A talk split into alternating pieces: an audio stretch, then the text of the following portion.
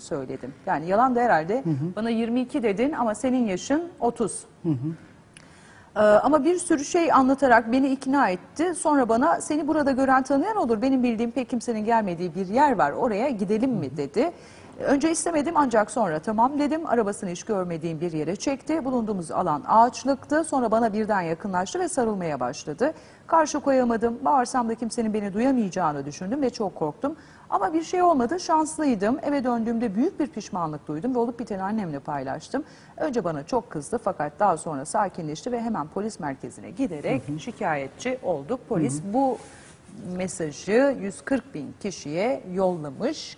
Ee, Yani internetin Facebook üzerinden kurulan ilişkilerin, arkadaşlıkların nasıl sakat sonuçlar doğurabileceğine en canlı örnek Evet. diyerek. Ee, internetle kurduğumuz bağ nasıl bir bağ diye başlayayım. Evet. Şimdi bu haber üzerinden bir iki şey söylemek istiyorum. Şimdi dikkat ederseniz bu, bu haberi okuyan e, herkes de e, hangi kimliği taşırsa taşısın, kendisini hangi kimlikle tanımlıyor olursa olsun, Müslüman, Müslüman değil, Alevi, Kürt, Ermeni, Türk, Alman, Fransız, e, ressam, doktor, hangi kimliği taşırsanız taşıyın, aa internet ne kötü duygusu uyandırıyor.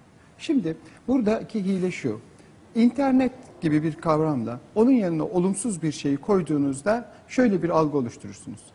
O kötü olan şey gibi düşünürsünüz. Aa internet de kötü. Mesela e, e, ahlaksız bir doktorla bir ahlak yaptığı ahlaksızlığı aynı anda anlattığınızda doktorluğun da ahlaksızlık olduğunu algılayabilirsiniz. Yanılabilirsiniz orada. Ve tek Şimdi- örnekten çoğu zaman çok çabuk kanaat sahibi çok çabuk kanaat. değil mi? Şimdi buradaki hile dikkat ederseniz bunu yazan kişi hile yapıyor anlamında söylemiyorum. Bu öyle kanıksandı ki nasıl bir e, kandırmacayla karşı karşıyayız, nasıl bir hata yapıyoruzun farkında değiliz. Şimdi bakın internet çok iyi bir şey. Sanal ilişki, sanal örgütlenme, sanal tanışıklık, bunlar mesafeleri kısaltan, zenginliği arttıran, bilgi birikiminin akışını hızlandıran olağanüstü bir şey. Zaman kazandıran, bizi 2-3 kere daha hızlı yaşamamızı sağlayan bir şey. Ama öte taraftan bazı kişilerin kimi kişilik ihtiyaçları nedeniyle internet olmadan da yapabilecekleri şeyleri gerçekleştirdikleri de bir mecra aynı zamanda.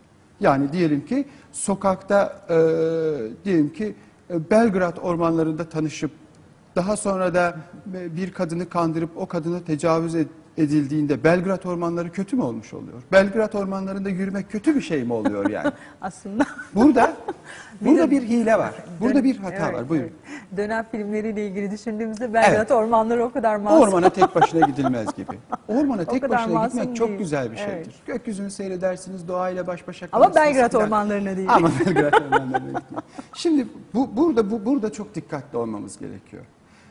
Ne yapılıyor? Birey üzerinde ahlaki bir şey oluşturuluyor. Yani onu kıpırdamaya, hareket etmeye, tanışıp insan ötekine muhtaç biridir. Ötekinde kendisini görürse, kendinde ötekini görürse, ötekinin kötü taraflarını ve iyi taraflarını görürse, kendindeki iyi tarafları ve kötü tarafları görürse o insan olma kavşağını dönebilmiş demektir. Bakın şimdi bütün kötülükler şöyle başlar. Önce ayırıcı bir kimlik kurarsınız. Ben şuyum. Aydınım, entelektüelim, ressamım, Türk'üm, Kürdüm, Alevim. Ayırıcı bir özellik üzerinden bir kimlik kurduğunuzda ötekiyle farkınızı oluşturabilmek için ötekini kötülemeniz gerekiyor. Ötekine kötü diyebilmeniz gerekiyor ki onun hazzını yaşayabilelim. Şöyle ki insanın doğasında ötekiyle bir olma dürtüsü vardır. Tek biz tek kişi olalım. Nereye gidiyor bu? Ta o ana çocuk ilişkisine gidiyor. Annemle ben bir bütünüz. Şimdi buradaki temel problem, insanın doğasındaki temel problem anne ile çocuk aslında bir bütün değildi. Bu çocuğun bitik bir yanılsamasıydı. Ve bütün yaşamı boyunca o memeyle kurduğu o bütünleşmiş ilişkinin aslında bir bütünmüş algısının e, doğru olmadığını kavrayamamakla geçiyor. Şöyle ki ondan sonra onun yerine koyup bütünleşeceği bir şey arıyor. Hep ötekiyle girmek, sokulmak, bütünleşmek arzusu içinde. Ve o sürekli o arzu gerçekleşecek mi? Umudu ve gerçekleşmeyecek korkusu içinde geçer. Bizim bütün yaşamımız bunun üzerinden kurgulanıyor. Ve dolayısıyla e, karşılaştığımız ötekiyle bütün olabilmek için ne yapmamız gerekiyor? Onu yutmamız gerekiyor. Bak ben şuyum. Hepiniz benim gibi olursanız birleşmiş oluruz. Ama bu bunu bir örnek üzerinden anlatalım. Şimdi bakın e, iki kirpi düşünün. Birkaç tane kirpileri düşünün. Kirpiler bir araya geliyorlar. Hava çok soğuk. Isınmak için birbirlerine yaklaşırken bir bakıyorlar ki ötekiler kanamaya başlıyor. Canım yanıyor. Onun dikenleri batmaya başlıyor. Sonra uzaklaşıyorsunuz bu sefer de üşüyorsunuz.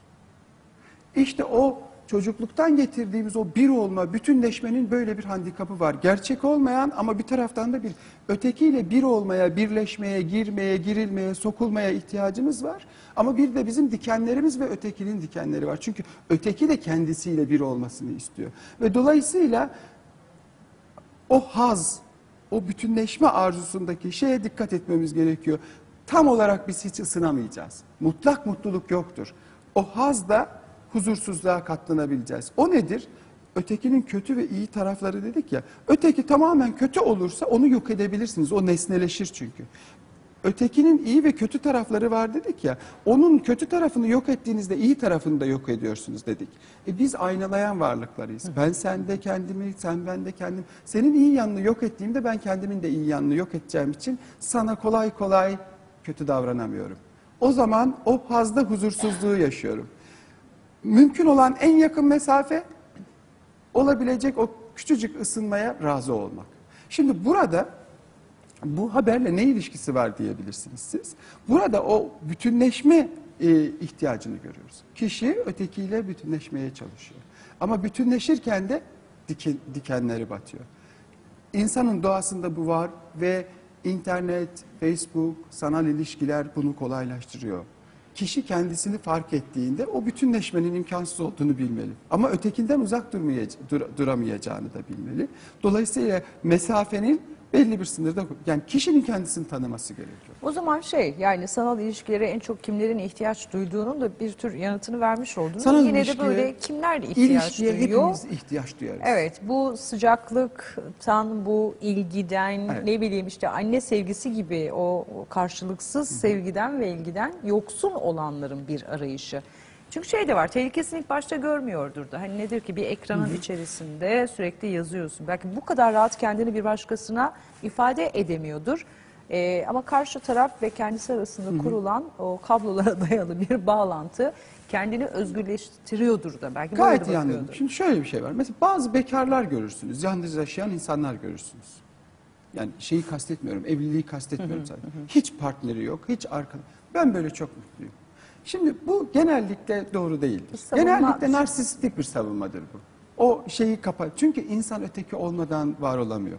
Ötekiyle birleşme ihtiyacı var. Kamil insan şu demek. Ötekiyle annesi gibi tam bir olamayacağını biliyor. Çünkü ötekiyle tam bir olmaya kalkarsa onu onunla mutluluğu, e, birleşmeyi, tamlaşmayı yakaladığında hem kendini hem ötekini kanatacağını biliyor. Kendisindeki dikenlerle ve ben olmayan sendeki dikenlerle kendisini ve ötekine zarar vereceğini biliyor. O mesafeyi koruyabilmek, insan olma kavşağını dönebilmek demek. O bütünleşme, tam olma arzusundan kısmen feragat edebilme demek.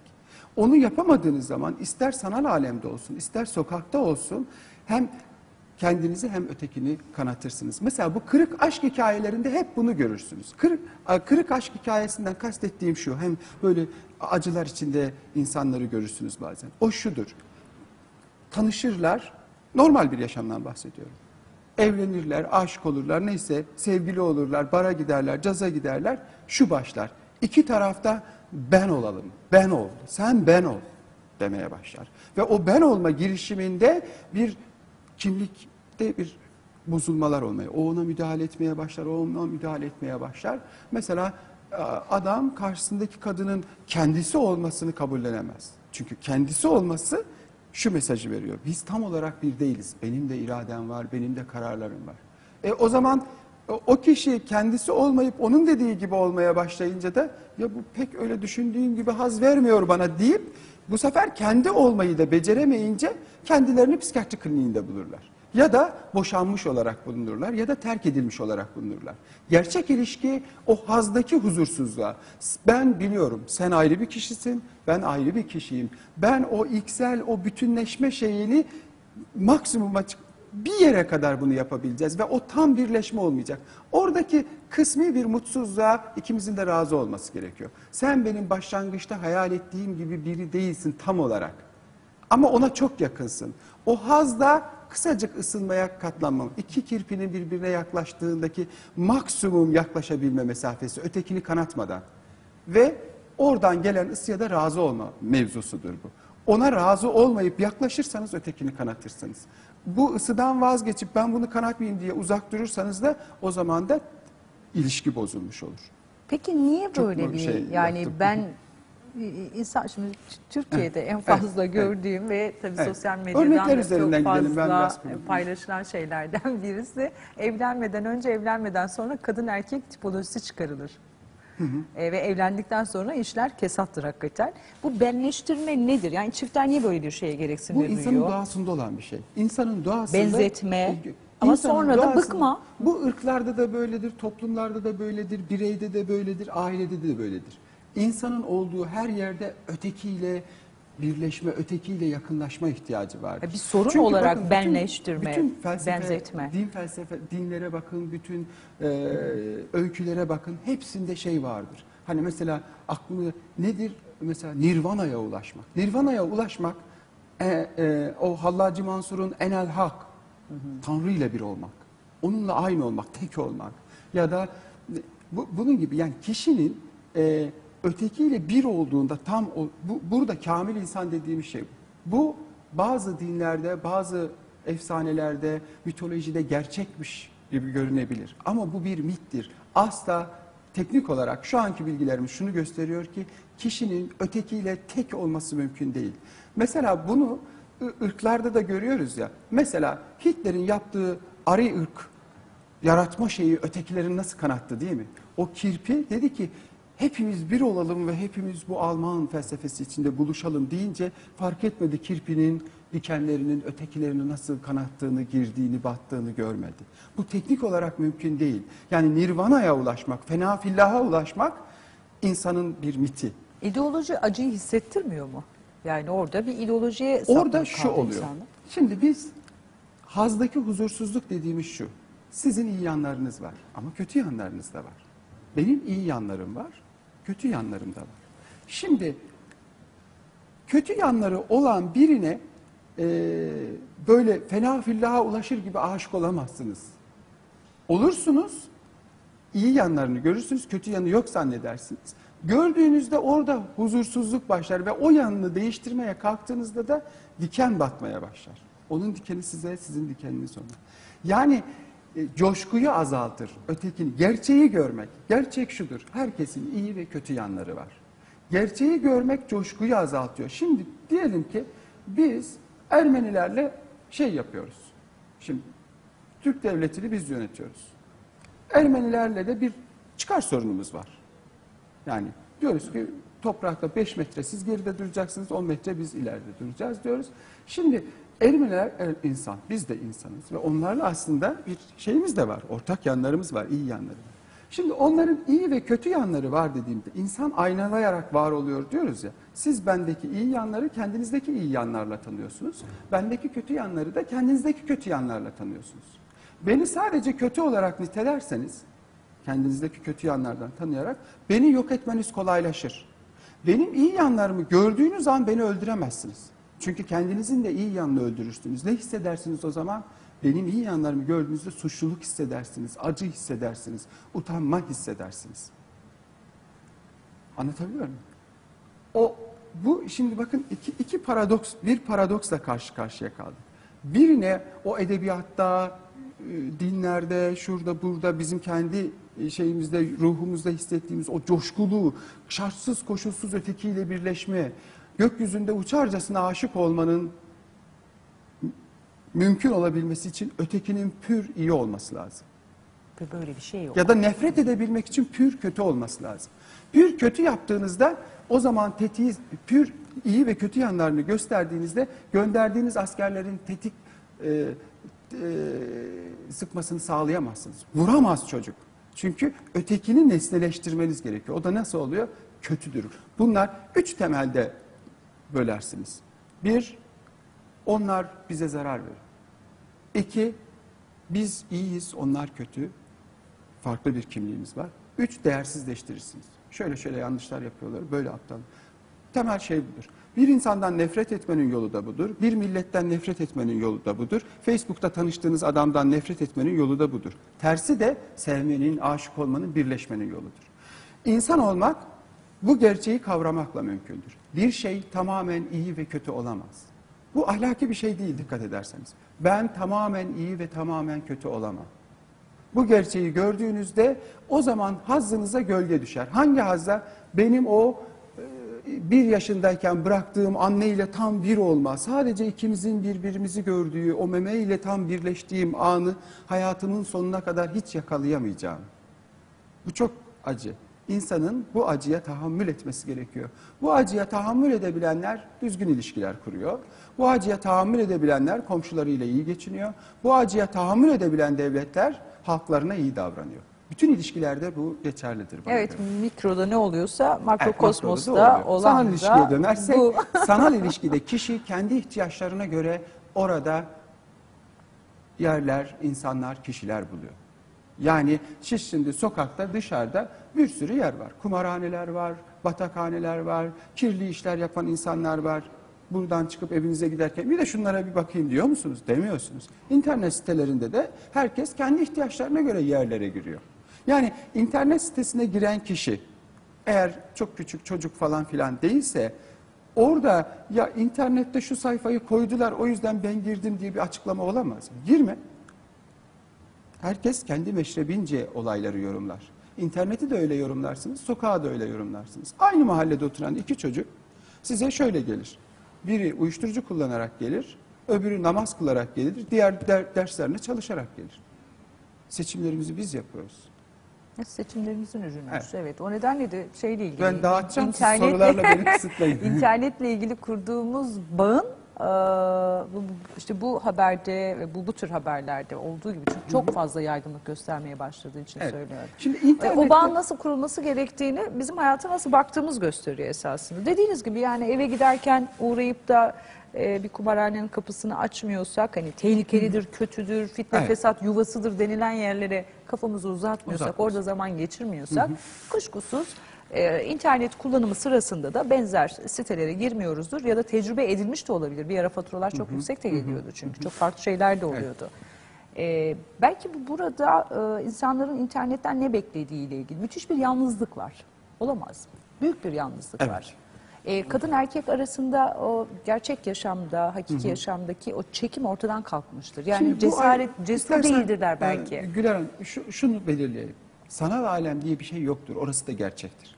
E, fazlasıyla gerçek. Hı. Artık Yani fotoğraflar bu, burada, yerleri bu, bu, bu, bu da bir, bu da bir yanılsama.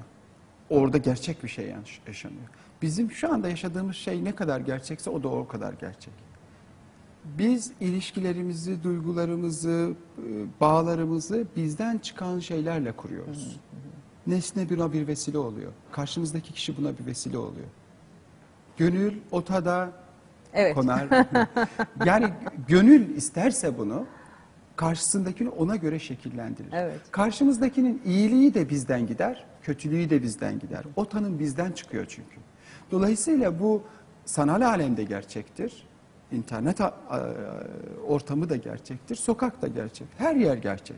Her yer neyin gerçeği? Bizim kendi gerçeğimizdir. Biz tanımlıyoruz onu. Burada insanlar bir komplo teorisinden bahsetmiyorum. Burada bu işe müdahale edenler, bunu yönlendirenler, büyük şirketler, devletler, büyük aileler, anne babalar neden buna bu kadar hızlı sarıldılar biliyor musunuz? Evet, internet ben bir psikiyatrist olarak bize şöyle bir şey, yeni bir şey getirdi. Ne getirdi? Biz bazı kişilik özelliklerinden dolayı sorun yaşayan kişilerin, bazı psikiyatrik rahatsızlıkları olan kişilerin bir belirtisinin de bunun üzerinden çıktığını gördük. Mesela alkol olmasaydı, alkol bağımlılığı potansiyeli taşıyan bir kişiyi tanıyabilir miydik biz? Tanıyamazdık. Başka semptomlarla Evet. gelecekti bize, başka belirtilerle. Şimdi bu bu bu potansiyeli taşıyan bir kişi internetin başından kalkmayarak geliyor. Tamam mı? Yani bu bir belirti. Bu hekimi ilgilendiren bir şey. Tanı koyarken bizim işimizi kolaylaştırıyor. Ama dediğim gibi ana babaları, öğretmenleri, devleti, şirketleri tedirgin eden şu. Birey kontrolden çıkıyor. Bireyin ötekiyle olan ilişkisini kontrol etme ihtiyacı var. İktidar bunu ister. Şeyden kastediyorum. Yani ötekini kontrol etme ihtiyacı neden doğar? Onların hepsi benim gibi olsun. Geçen hafta tam da bu konuyla ilgili bir tespitiniz vardı. Wikileaks belgelerinden yola çıkarak. Yani niye Türkiye'de internetin zararları bu kadar çok gündeme geldiğinin bir karşılığı olarak söylediniz Çünkü aslında. temas demek örgütlenmek demek. Mesela niye 3. dünya ülkelerinde şehirlerde meydan yoktur? Meydan insanların buluşmasını sağlayan bir şeydir. Örgütlenmek demektir. Tanışmak demektir. Ee, e, sizi kontrol edenleri, size zarar verenler hakkında konuşabilmeniz, dedikodu yapabilmeniz, görüş alışverişi yapabilmeniz demektir. Ötekinin ortaya çıkması, deşifre olması demektir. Gidin şey Avrupa kentlerine koca koca meydanlar görürsünüz. Demokrasilerine bakın.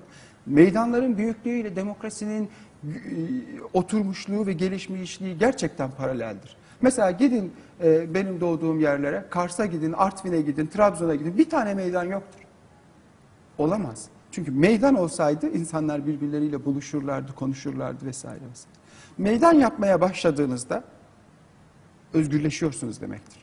Meydanları kapatıyorsanız, meydanları kötüleştiriyorsanız internet çok büyük bir meydandır. Bu e, e, eşitliği, özgürlüğü istemeyen bütün iktidarların, bütün diktatörleri rahatsız eder. Üstelik de sürekli yayaya açık bir meydan değil mi? Bunun böyle kavramsallaştırması gerektiğini düşünüyorum Çok ben. enteresan. Bunu böyle kavramsallaştırmamız gerekiyor. İnternet dikkat ederseniz sürekli olumsuz bir algıyla sunuluyor bize. Ama e, e, kar amacı güden, çıkar amacı güden kişilerin de şöyle bir köşeye sıkışmışlığı var ne güzel ki. Şunu fark ettiler. Bu meydanda çok da mal satılabiliyor. Şimdi biz bu adamlara tamamen bunu kaldırırız. Bu bizim elimizde. Hatları keseriz olur biter. Ama o zaman da mal satamayacağız. O zaman da bunları kullanamayacağız. Böyle bir baskı geri adım atılmasına sebep olabilir mi? Olmaz çünkü çok karlı. Yani bütün iktidar bunun üstüne kuruldu. Şimdi tamamen e, interneti sanal şeyi de kötüleyemiyorsunuz. Kontrollü olun. Siz ahlaksızsınız. Kötülükler sizin ahlaksızlığınızdan Eğilimlerinizi bir kaynaklanıyor. gözden geçirin. Birini kontrol etmenin en güzel yolu ona suçluluk hissettirmektir. Onun ahlaksız olduğunu, onun kontrolsüz olduğunu ima etmektir. Ve o hep o boynu bükük durur sizin karşınızda. Ya sen ne biçim insansın, bu böyle yapılır mı falan dediğinizde o kişinin o içindeki asker sizin hiçbir şeye yapmanıza neden olmadan şöyle durmasına neden olur zaten. Şimdi burada bana göre e, e, e, benim bilgi birikimime, e, mesleğinden aldığım deneyime dayanarak şunu söyleme cüretini gösteriyorum. Bu hileyi üzerinde düşünelim. Burada bir aldatmaca var. Burada bize iyi olan bir şey olumsuzmuşmuş gibi sunuluyor. Evet, internet bazı kişilerin psikiyatrik sorunlarının, ruhsal sıkıntılarının ortaya çıktığı bir alan. Yani bağımlılık özellikleri vesaire. Onlar ayrı, onlar tedavi edilir zaten. Ama bu internetin kötü ve olduğu anla. İnterneti kontrollü kullanın. Kontrol, ne kadar kontrol? Nereye kadar Kaç kontrol? gigabaytlık kontrol Sana ne? bir de? Kaç Sana ne? Hangi gigabaytı siteye ne? gireceğim mi nasıl kontrol edeceğim? Şunlara şunlara girin ahlaklı olun. Şunlara şunlara girin. Sana ne? Şey hatırlıyor musunuz? Geçen ayda Can Dündar yazmıştı. O Can Dündar'ın kendi web sitesi yasak. Ee, ilk öğretim okullarındaki inte- bilgisayarlarda hani internete giriyorlar. Ee, ama şey Cübbeli'nin sitesi açık. Ee, Can Dündar'ınki makaleleri var, işte etkinlikleri var vesaireleri var. O yasaklı. Erişime izin verilmeyen Tabii. sitelerden birisi. Bununla ilgili de ciddi bir tartışma Evet, yani yürüdü. bu hani siyasal politik nedenleri de vardır bunun. Ben oraya girmiyorum. Ama ben şunu kesin olarak söyleyebiliyorum. Hiçbir uzman yani biri biri e, şeyi bilgiye bulandırıp önünüze koyuyorsa, bilim maskesi altında önünüze koyuyorsa orada şüphelenmek lazım. Ama şunu söylüyorum. Bilimin sizin çocuklarınızın hangi okula göndereceğinizi söyleyebilecek elinde doneleri yok. Sizin çocuklarınızın hangi sitelere girebileceğini bilebilecek kadar elinde bilgi yok. Kişinin ne yapacağı, hangi siteye gireceği, hangi okula gideceği filan eee psikiyatristler ve psikologlar tarafından bilinemez. Kişinin kendisinin bilebileceği bir şeydir bu. O kendi ihtiyaçlarına, yeteneklerine, ha- haz anlayışına vesaire göre kendi meşrebince karar verebileceği bir şeydir. Yani modern ilişkileri internet nasıl değişti? Değiştirdi, değiştirdi. Şöyle değiştirdi. Şimdi e, oraya girelim mi? Ya, değil mi? Girelim hatta şöyle bir soru sorayım. Aslında e, doğrudan sormuş da oldunuz. Peki. E, boşanma oranları filan zaman zaman yansır gazetelere. İşte bu oran şey geçen sene oranla bu yıl daha da arttı. Evlilik şu kadar yüzde bilmem kaç atıyorum yüzde 23 olsun. E, boşanma yüzde 35 olsun. Yani neredeyse evlenen her dört çiftten ikisi süreç içerisinde boşanıyor. E, bunun da en temel gerekçeleri sıralandığında o gerekçelerin başını da internet çekiyor. E, Facebook'ta işte konuşma etme yani o güveni sadakat duygusunu baltaladığı düşünülüyor bu internetteki ilişkilerin ve o nedenle de boşanmaya gerekçe Evet. oluşturabiliyor. Yok. Yani ben öyle düşünmüyorum. Şöyle. Şimdi bir, bir örnek üzerinden anlatalım. Bir 30 yıl geriye gidelim, bir de bugüne gelelim. İnsan hep aynı. Birinci yüzyılda da insan insan, 20. yüzyılda da insan insan. Ve bunun dinamiğinin az önce anlattığım şey olduğunu söylüyorum. Birinci yüzyıldaki insanınki de o eksikliği tamamlama çabası. O hiç bitmiyor. Tanışıyorsunuz, bir fantazi kuruyorsunuz, onun öyle olmadığını görüyorsunuz. Hayal kırıklığı, yeniden bir fantazi, yeniden bir yeniden hayal kırıklığı. O hayal kırıklığının gerçek olduğunu kabul edenlerin ilişkisi sürüyor. Bu, bu, bu bir sabit bir gerçek. Şimdi, şimdi bakalım. Şimdi ben, o te- te- 30 yıl öncekisinin Tekirdağ'ını mesela Tekirdağlılara e, hitaben söyleyelim. Tekirdağ'ın bir mecburi herkesin akşam saat 8'de gidip akşam 12'ye kadar yürüdüğü bir sahil yolu vardır mesela. Şimdi o sahil yolu biraz seyrelmiş yakınlarda gördüm ben. Ama önceden oradan böyle neredeyse bütün, bütün herkes? Tekirdağ ili akşam sabah evet. akşam 7'de çıkıyor. Akşam 12'ye kadar ellerinde çekirdek öyle gider gelirler böyle 1-2 kilometre. Evet. Iğdır'da vali konağı yolu vardır mesela. Öyle gider gelirler insanlar. İnsanlar oraya niye gidiyor? Ötekiyle temas kurmaya gidiyor. İnternet çıktı. Şimdi de Yollar boşaldı. Şimdi de o web sitelerinde gidip geliyorlar. Şimdi demek ki insanın ötekiyle temas kurma ihtiyacı Sürekli internetle ilgili var, evet. değil. İnternet yollardan biri. Ha Tekirdağ'ın o sahilinde yürümüşsünüz. Ha Taksim'de o meydanda gidip gidip gidip gelmişsiniz. Ya Ha da okulun web sitesi. gitmişsiniz. Şimdi burada modern çağda bir şey değişti ama. Şu değişti. Önceden sosyal bir e, maskesi vardı ilişkinin.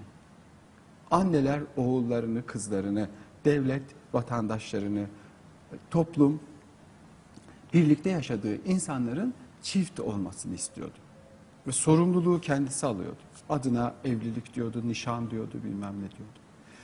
Çiftin de az önce anlattığımız nedenlerden dolayı ruhsal olarak ötekiyle birleşmeye, yakınlaşmaya, girmeye, yak- sokulmaya ihtiyacı var. Bu iki şey bir araya gelince çift birleşiyordu. Ama şimdi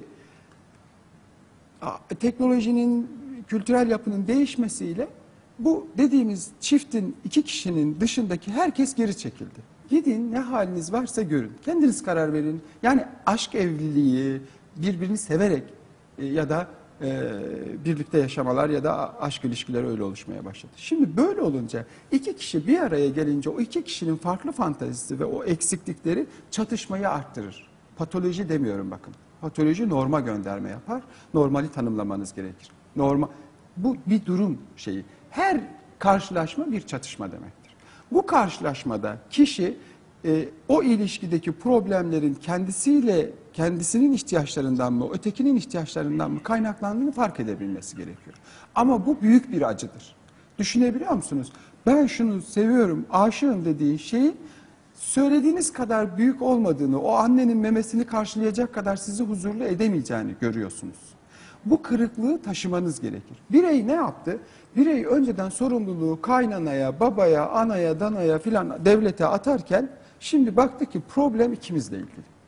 Bunu çözmek gerekiyor. Bu çok zor bir şey. Bu, bu başa çıkılması zor olunca da birey yalnızlaşmaya başladı. Uzaklaşmaya başladı. Ama öte taraftan tek de duramıyor. Tek de duramıyor çünkü ötekiyle o sıcaklığa, şeye ihtiyacı var. içerisinde. Şimdi üç tür bir de işin cinsel boyutu var. Ona gelmeden önce şunu söyleyeyim. Bu sefer biri şunu şöyle çözüm buldu.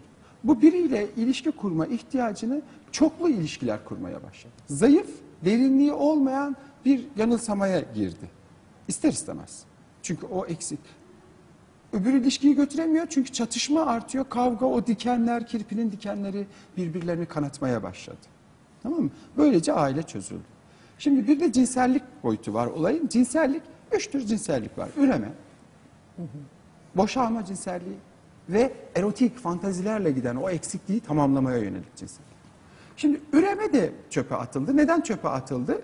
E, çocuklar bizim mutluluğumuzu engelliyor. Bir de çocuk doğması çatışmayı arttırır. Şimdi çocuk doğdu, bir kadınla bir erkeğin önünde bir çocuk olduğunda her iki taraf da kendi çocukluklarını, o çatışmaların arttığı, her iki tarafta bir bakarsınız evli çiftler gerilemeye başladılar. Adam ağzına kaşık uzatılmasını bekliyor neredeyse.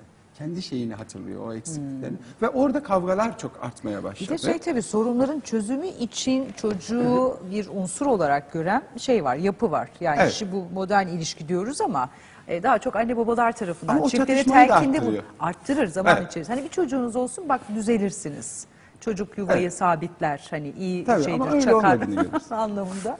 Artık bir- olmuyor, artık koptu. ciddi bir O sorun. erotik, fantazik hani aşk dediğimiz şey, o, onun da bir bedeli var. İlişkiye katlanabilmeniz gerekiyor. O da bitti çünkü ilişkiler boşalmaya dayalı. Boşalmaya dayalı olanda da nesneye ihtiyaç yoktur. Yani öteki kişi olmaktan çıkar bir mala döner. Ne olur? E, işte elinde 100 dolarla dolaşan Karadenizli erkekler görmeye başlarsınız. Ruslar, Rus memleketlerinde. yani karşınızdaki kişi kişi olmaktan çıkar ve o da sizin hayatınızı mutlu etmemeye başlar. Dolayısıyla sorun internette falan değil. Sorun Bireyin bireyin kendisinde. kendi kendiyle baş başa kalması. Peki böyle bir toplum ya bu, bu bize has bir şey değil. Bütün dünyada e, bu yaşanıyor. Haliyle internet bağımlılığı ve sanal ilişki üzerine ne söylersek söyleyelim kişinin kendi problemlerini, dünyaya bakışını, aslında çok güzel bir şey söylediniz. Orada insanın kendini pek gerçekleştirmesinin de yolunun olmadığını gördüm. Hani o kirpi hikayesinde. Kendi olabilmekten e, yani bir insanın kendi olabilmesi hangi evrelere bağlıdır, neye bağlıdırın önü de kapanmış oldu. Evet. Çünkü kendini Yani gerçekleştirebilecek bir internet ortam var. bağımlılığı vardır ama Evet. çok internet kullanarak internet bağımlısı Bağımlılığı olunmaz. olmaz. Başına kötü şeyler gelebilir insanların ama bu internet olduğu için değildir. Kötü kötü ş- şeylere neden olan başka sebepler vardır. Ailede problem vardır, kişinin kendi sorunları vardır. O ihtiyaçlarını gidermek için bir yol arıyordur. Kesinlikle öyle. O halde biraz yine ailelere dönük küçük bir cümle e, söyleyebiliriz belki. Yayınımızı sonlandırıyoruz. E, o geçen haftaki haberlerden dolayı çok çok kafaları karıştı. Biz Evet. geçen haftaki birlikteliğimizde de yine özellikle altını çizdik.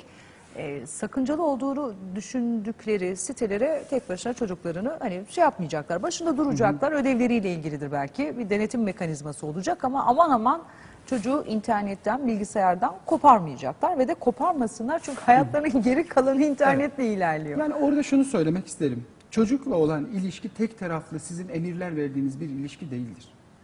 Yürümez de zaten. Evet. Evet. Siz çocuğunuzu dinliyorsanız, çocuğunuz size dertlerini anlatabiliyorsa, siz ona çünkü a- a- alırken vermek de durumundasınız. O ondan size bugününü nasıl geçirdiğini soruyorsanız siz de bir önce kendi gününüzü nasıl geçirdiğinizi anlatın. Anlatın. Onu Evet. adam yerine koyabilmek öyle uzmanların falan söylediği şeyle olmaz. Adam yerine koyuyorsanız adam yerine koyabilirsiniz. Ya ben bildiğimi okuyacağım ama bana dört tane şey söyle ben onları yapayım çocuğum da benim onu sevdiğimi zannetsin. Böyle bir şey yok.